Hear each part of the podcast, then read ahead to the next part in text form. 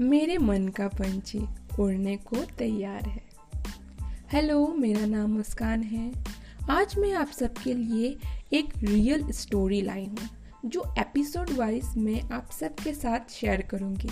हाँ जैसे कि मैंने कहा, ये एक रियल स्टोरी है और किसकी स्टोरी है, ये मैं आप सबको इस कहानी के एंड में बताऊँगी।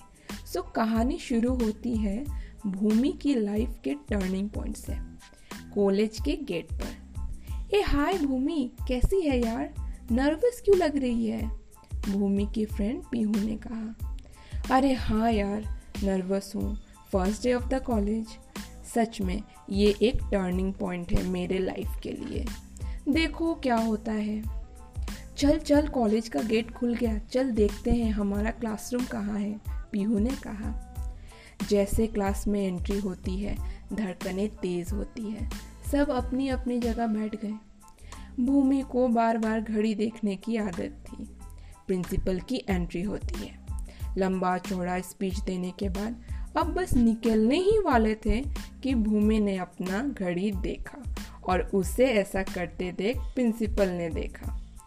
Hey you what happen do you want to go home और you have to go anywhere else Bhoomi nervous और शर्म से लाल। Sir sir, no sir.